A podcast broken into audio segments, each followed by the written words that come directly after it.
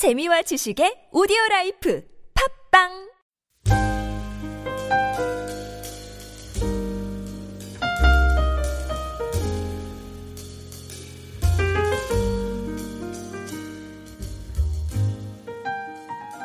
할렐루야.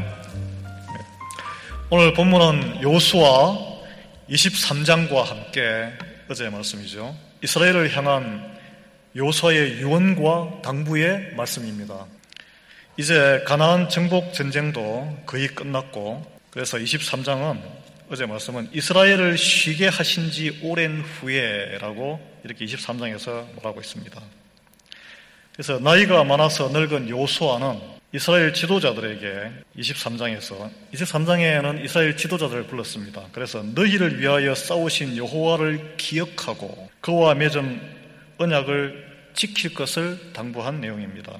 그리고 오늘 24장은 이제 세겜 땅에 세겜은 하나님께서 아브라함에게 땅을 주겠다고 약속한 그 장소입니다. 거기로 이스라엘의 모든 백성을 다 불렀습니다. 부르고 다시 한번 믿음의 결단을 당부하는 말씀이 24장 전체의 내용입니다.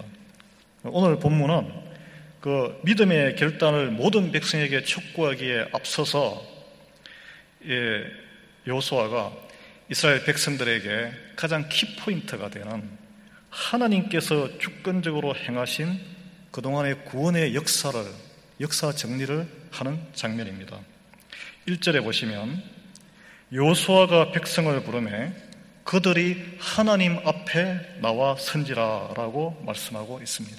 요수아는 하나님의 말씀을 대언해서 이스라엘 백성들에게 일종의 역사 해석을 통해서 강조하고자 한 게 한 포인트입니다. 역사의 주인은 하나님이시다. 이것을 강조하고 있습니다. 그 오늘 본문을 읽어보시면 제가 아까 읽을 때 이렇게 액션트로 강조했는데요. 내가라는 부분이 굉장히 주가 많습니다. 그래서 여러분께서 오늘 이제 처소에 가셔서 다시 읽으시면서 내가라는 부분에 동그라미를 쳐보시면서 다시 한번 읽어보시기를 건면드립니다. 여기서 내가라고 직접 말씀하시는 하나님은 요소아는 아브라함의 하나님이며 이삭과 야곱에게 말씀하셨던 그 역사의 주인 하나님이시다 라는 것을 오늘 강조하고 있습니다. 특히 5절에서 보시면 백성들의 모든 행사에 하나님의 주권적 개입이 강조되어 있다. 그래서 거기에 나오는 다섯 개의 히브리 동사가 다 1인칭입니다. 1인칭. 예. 같이 한번 읽어보실까요? 5절. 시작. 내가 모세와 아론을 보내었고 또 애굽의 재앙을 내렸나니 곧 내가 그 가운데 향한 것과 같고 그 후에 너희를 인도하여 내어선노라. 이게 이제 온전하게 다 주어와 동사가 번역이 안 됐지만 내가 보내었고 내가 내렸고 내가 행했고 내가 인도했고 내가 이끌어내었노라 이런 게 다 이렇게 되어 있습니다. 그래서 내가 했다는 것을 강조하고 있어요. 왜 이렇게 내가 했다는 하나님 했다는 걸 강조하냐 하면 이 모든 성취와 역사가 백성들이 한 것이 아니고 하나님이 이루은 것이라는 것을 확실하게 가슴으로 받아들이고 깨닫는 것이 무엇보다 중요한 때였기 때문입니다. 하나님이 절대 주권자이다. 왜냐하면 당시 이스라엘의 출애굽해서 40년을 지나고 정복 전쟁을 또 몇 년 동안 하고 그 와중에 이스라엘 역사에는 인간적으로 보기에 탁월했던 인물들이 있었습니다. 위대한 지도자 모세와 아론이 있었고요. 그 다음에 가난 정복 전쟁을 통해서 요수아와 갈렙이 영웅으로 이렇게 등장을 했죠. 게다가 이 애굽 탈출 직후에 성막을 짓게 되지 않습니까? 그 와중에 엄청난 지혜를 발휘한 사람이 있습니다. 부살레, 건축가죠. 지금 우리 연합교회가 이제 내년이 되면 창립 40주년이 됩니다. 그래서 40주년 기념 특별위원회가 조직되어서 기념 사역이 준비 중입니다. 지난 역사를 보면 연합교회는 일부 소수의 몇몇 분이 다운타운에 있는 미국 교회에서 작은 방을 빌려서 예배를 시작했습니다. 훌륭한 목회자분들과 집사님, 장로님들의 헌신이 40년 사이에 있었습니다. 그래서 지난 40년간 눈에 띄게 헌신적으로 시간과 물질로 교회를 섬긴 분들이 있습니다. 또 많은 목사님들께서 헌신하셨지만 특히 아시듯이 지난 20년간 청춘과 생명을 바쳐 우리 교회 성장에 헌신하신 정인수 목사님을 빼놓을 수 없습니다. 그런데 오늘 본문을 통해서 성경의 말씀을 보면 이스라엘 백성들이 거둔 그 혁혁한 모든 성공들이 하나님의 역사와 섭리하심이었다고 요수아는 강조하고 있습니다. 이것은 우리 연합교회도 그대로 적용될 수 있습니다. 왜냐하면 이스라엘 백성에게 역사하셨던 그 하나님, 그 하나님이 우리 연합교회를 통해 역사를 펼치신 분과 동일한 하나님이시기 때문입니다. 아브라함을 불러내신 하나님, 그리고 모세와 아론을 그 백성들에게 보내신 하나님, 그리고 이스라엘 백성들 가운데 행하시고 인도하시고 훈련하신 하나님, 그 하나님은 바로 연합교회를 40년 동안 오늘날까지 이끌어 오신 바로 그 하나님과 통일하신 분입니다. 그리고 그 같은 하나님께서 오늘 이 자리에서 우리에게 말씀과 기도로 인도하시는 줄 믿습니다. 저는 오늘 본문을 통해 그 백성들, 이스라엘 백성들, 그리고 불러주신 오늘의 이 자리의 백성들을 위해서 행하시는 하나님의 성품 세 가지를 나누고자 합니다. 첫째는 오늘 본문에서 하나님은 우리를 부르시는 하나님, 어둠 속에서 방하는 우리를 먼저 보시고 불쌍히 여기셔서 불러내시는 하나님입니다. 2절에 보시면 2절에 한번 띄워 보실래요? 하나님께서 먼저 우상 숭배를 하던 조상들 가운데 아브라함을 강 건너편으로 불렀다 이렇게 나와 있습니다.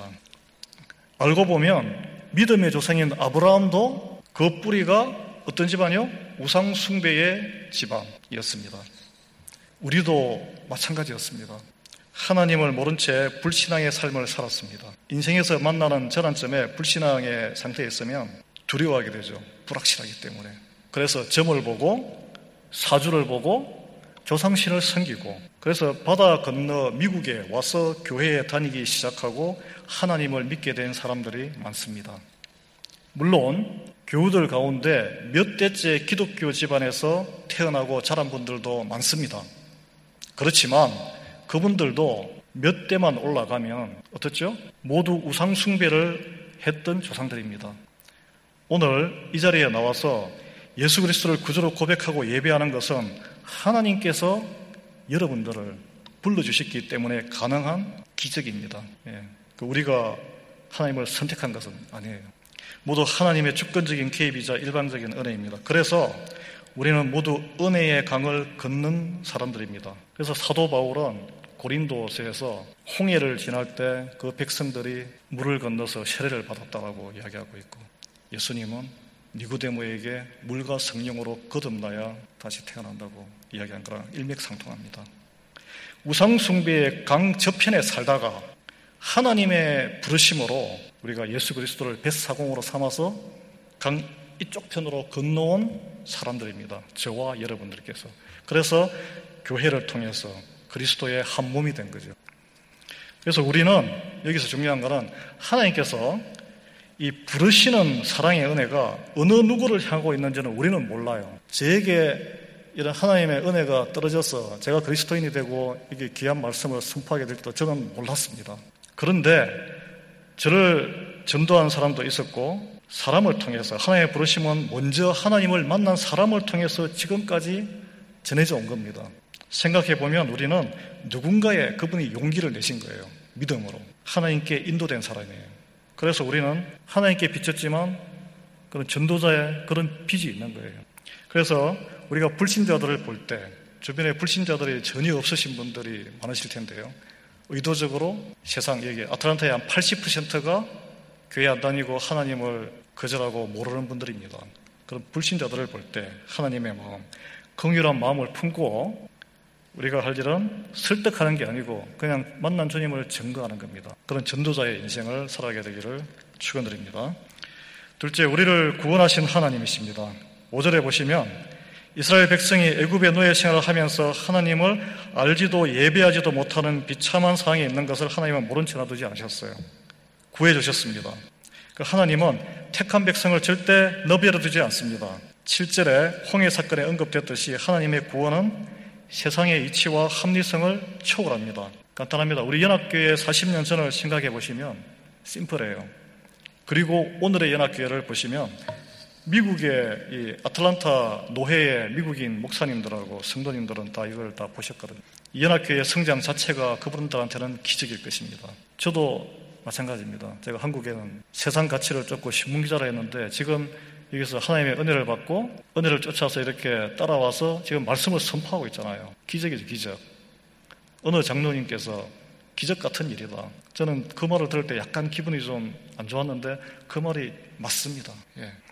이처럼 하나님은 때가 차면 부르시고 구원하시고 좋은 것을 주시는 참 좋으신 하나님이에요. 그래서 여러분 중에 우리 3040 중에도 자기 친정 가족 중에 자기만 하나님을 믿는 분이 있다고 저한테 여기 기도해 달라고 하시는 분이 있는데 여러분 그런 기도하는 분이 계십니까 이 자리에도 염려하지 말고 오직 기도와 간구로 하나님께 나아가시기 바랍니다. 우리는 약속의 말씀 있지 않습니까? 주 예수를 믿으라. 그리하면 너와 내 집이 구원을 얻으리라. 아멘. 그 말씀대로 여러분을 통해서 여러분의 집안과 주변이 다 구원을 하나님의 은혜가 임할 줄 우리는 기도해야 됩니다. 세 번째, 인도하시고 좋은 것을 주시는 하나님. 오늘 본문에 나타난 하나님. 8절에 이제 쭉 8절, 10절, 12절, 13절에 쭉 이스라엘 역사를 설명하면서 나오죠. 8절에 하나님은 요단 동편의 아모리 사람의 땅에 이르기까지 그들을 인도하셨을 뿐 아니라 아모리의 두 왕을 멸절시켜 땅을 주셨다. 또 10절에는 이스라엘을 저주하려는 모아방 발락과 보올의 아들 발람의 계계를 꺾고 오히려 이스라엘을 축복하게 한 것을 또 여호수아가 상기시키고 그 다음에 12절과 13절에는 가나안 땅 정복 전쟁 와중에 하나님께서 왕벌을 보내서 승리를 주시고 그래서 수많은 전투의 승리를 거쳐서 약속하신 그 땅을 다 주셨다고 강조하고 이 과정에 물론 백성들이 열심으로 목숨을 걸고 전쟁을 했지만 그러니까 알고 지나서 알고 평가해 보니까 수고하지 않은 것과 수고한 것 이상을 우리가 허락받고 선물로 받았다 이렇게 평가하지 않습니까? 바로 적용해서 우리 연합교회 40년 특히 지난 둘루스 성전에 두려운 마음으로 아마 이사를 했을 것 같아요. 그때 몇백 명 되지 않았는데 이렇게 큰 땅에 파이낸스까지 해가지고 근데 급성장을 했죠. 이민 사회에서 아주 유래를 찾아보기 힘든 일입니다. 인구가 또 그 당시에 급성장하고 둘러서로 확 이전했죠. 이게 우리 사람들이 노력해서 이루어진 일입니까, 이게? 이게 하나님께서 보내주시고 부어주신 하나님의 은혜입니다. 예. 그래서 지금 우리 교회가 지금 아시듯이 청빙위원회를 구성하고 새로운 영적 리더십을 세우기 위해서 기도하고 있습니다. 저는 40년 동안 이 교회를 사람의 상상과 생각을 뛰어넘어서 놀랍게 인도해 오신 하나님, 우리가 다 목격하고 역사로 알고 있습니다. 그래서 아틀란타 땅에 다른 곳도 아닌 우리 한인 이민 사회에 뿌리 박은 이 교회를 성장시켜 주신 하나님, 아브라함과 이삭과 야곱의 그 하나님과 동일한 우리 하나님께서 하나님의 선하신 뜻이 우리 교회를 위해서 모든 것을 준비하고 계실 줄 믿습니다. 예. 그래서 우리는 역사를 주관하시고 섭리하시는 하나님 앞에 순종하고 믿음을 새롭게 세워나갈 때 연합교회를 통해서 하나님께서 앞으로 더 큰 은혜로 능력의 역사를 이루어 가실 줄 믿습니다. 우리 이스라엘 백성을 통해서 주님께서 놀라운 인간의 생각을 뛰어넘는 역사를 만드셨듯이 연합교회도 우리 40년 역사 속에서 그런 걸 이루어 오셨고 앞으로 더 큰 놀라운 역사를 능력으로 있을 줄 믿습니다. 그래서 모든 인간적인 평가와 해석과 전망을 우리는 내려놔야 돼요. 40년간 우리 교회 역사의 주인공이 누구? 하나님이시다. 이걸 우리가 오늘 말씀을 통해서 다시 한번 기억할 필요가 있다고 봅니다. 그래서 하나님의, 그래야 하나님의 위대하신가 선하심이 앞으로 더 좋은 것들을 이루어 가실 것이라고 믿게 될 것이고 하나님만을 신뢰하는 마음으로 우리 새벽의 성도 여러분께서 무릎 꿇고 기도하는 저와 교회 여러분이 되실 주님 이름으로 축원드립니다. 기도하시겠습니다.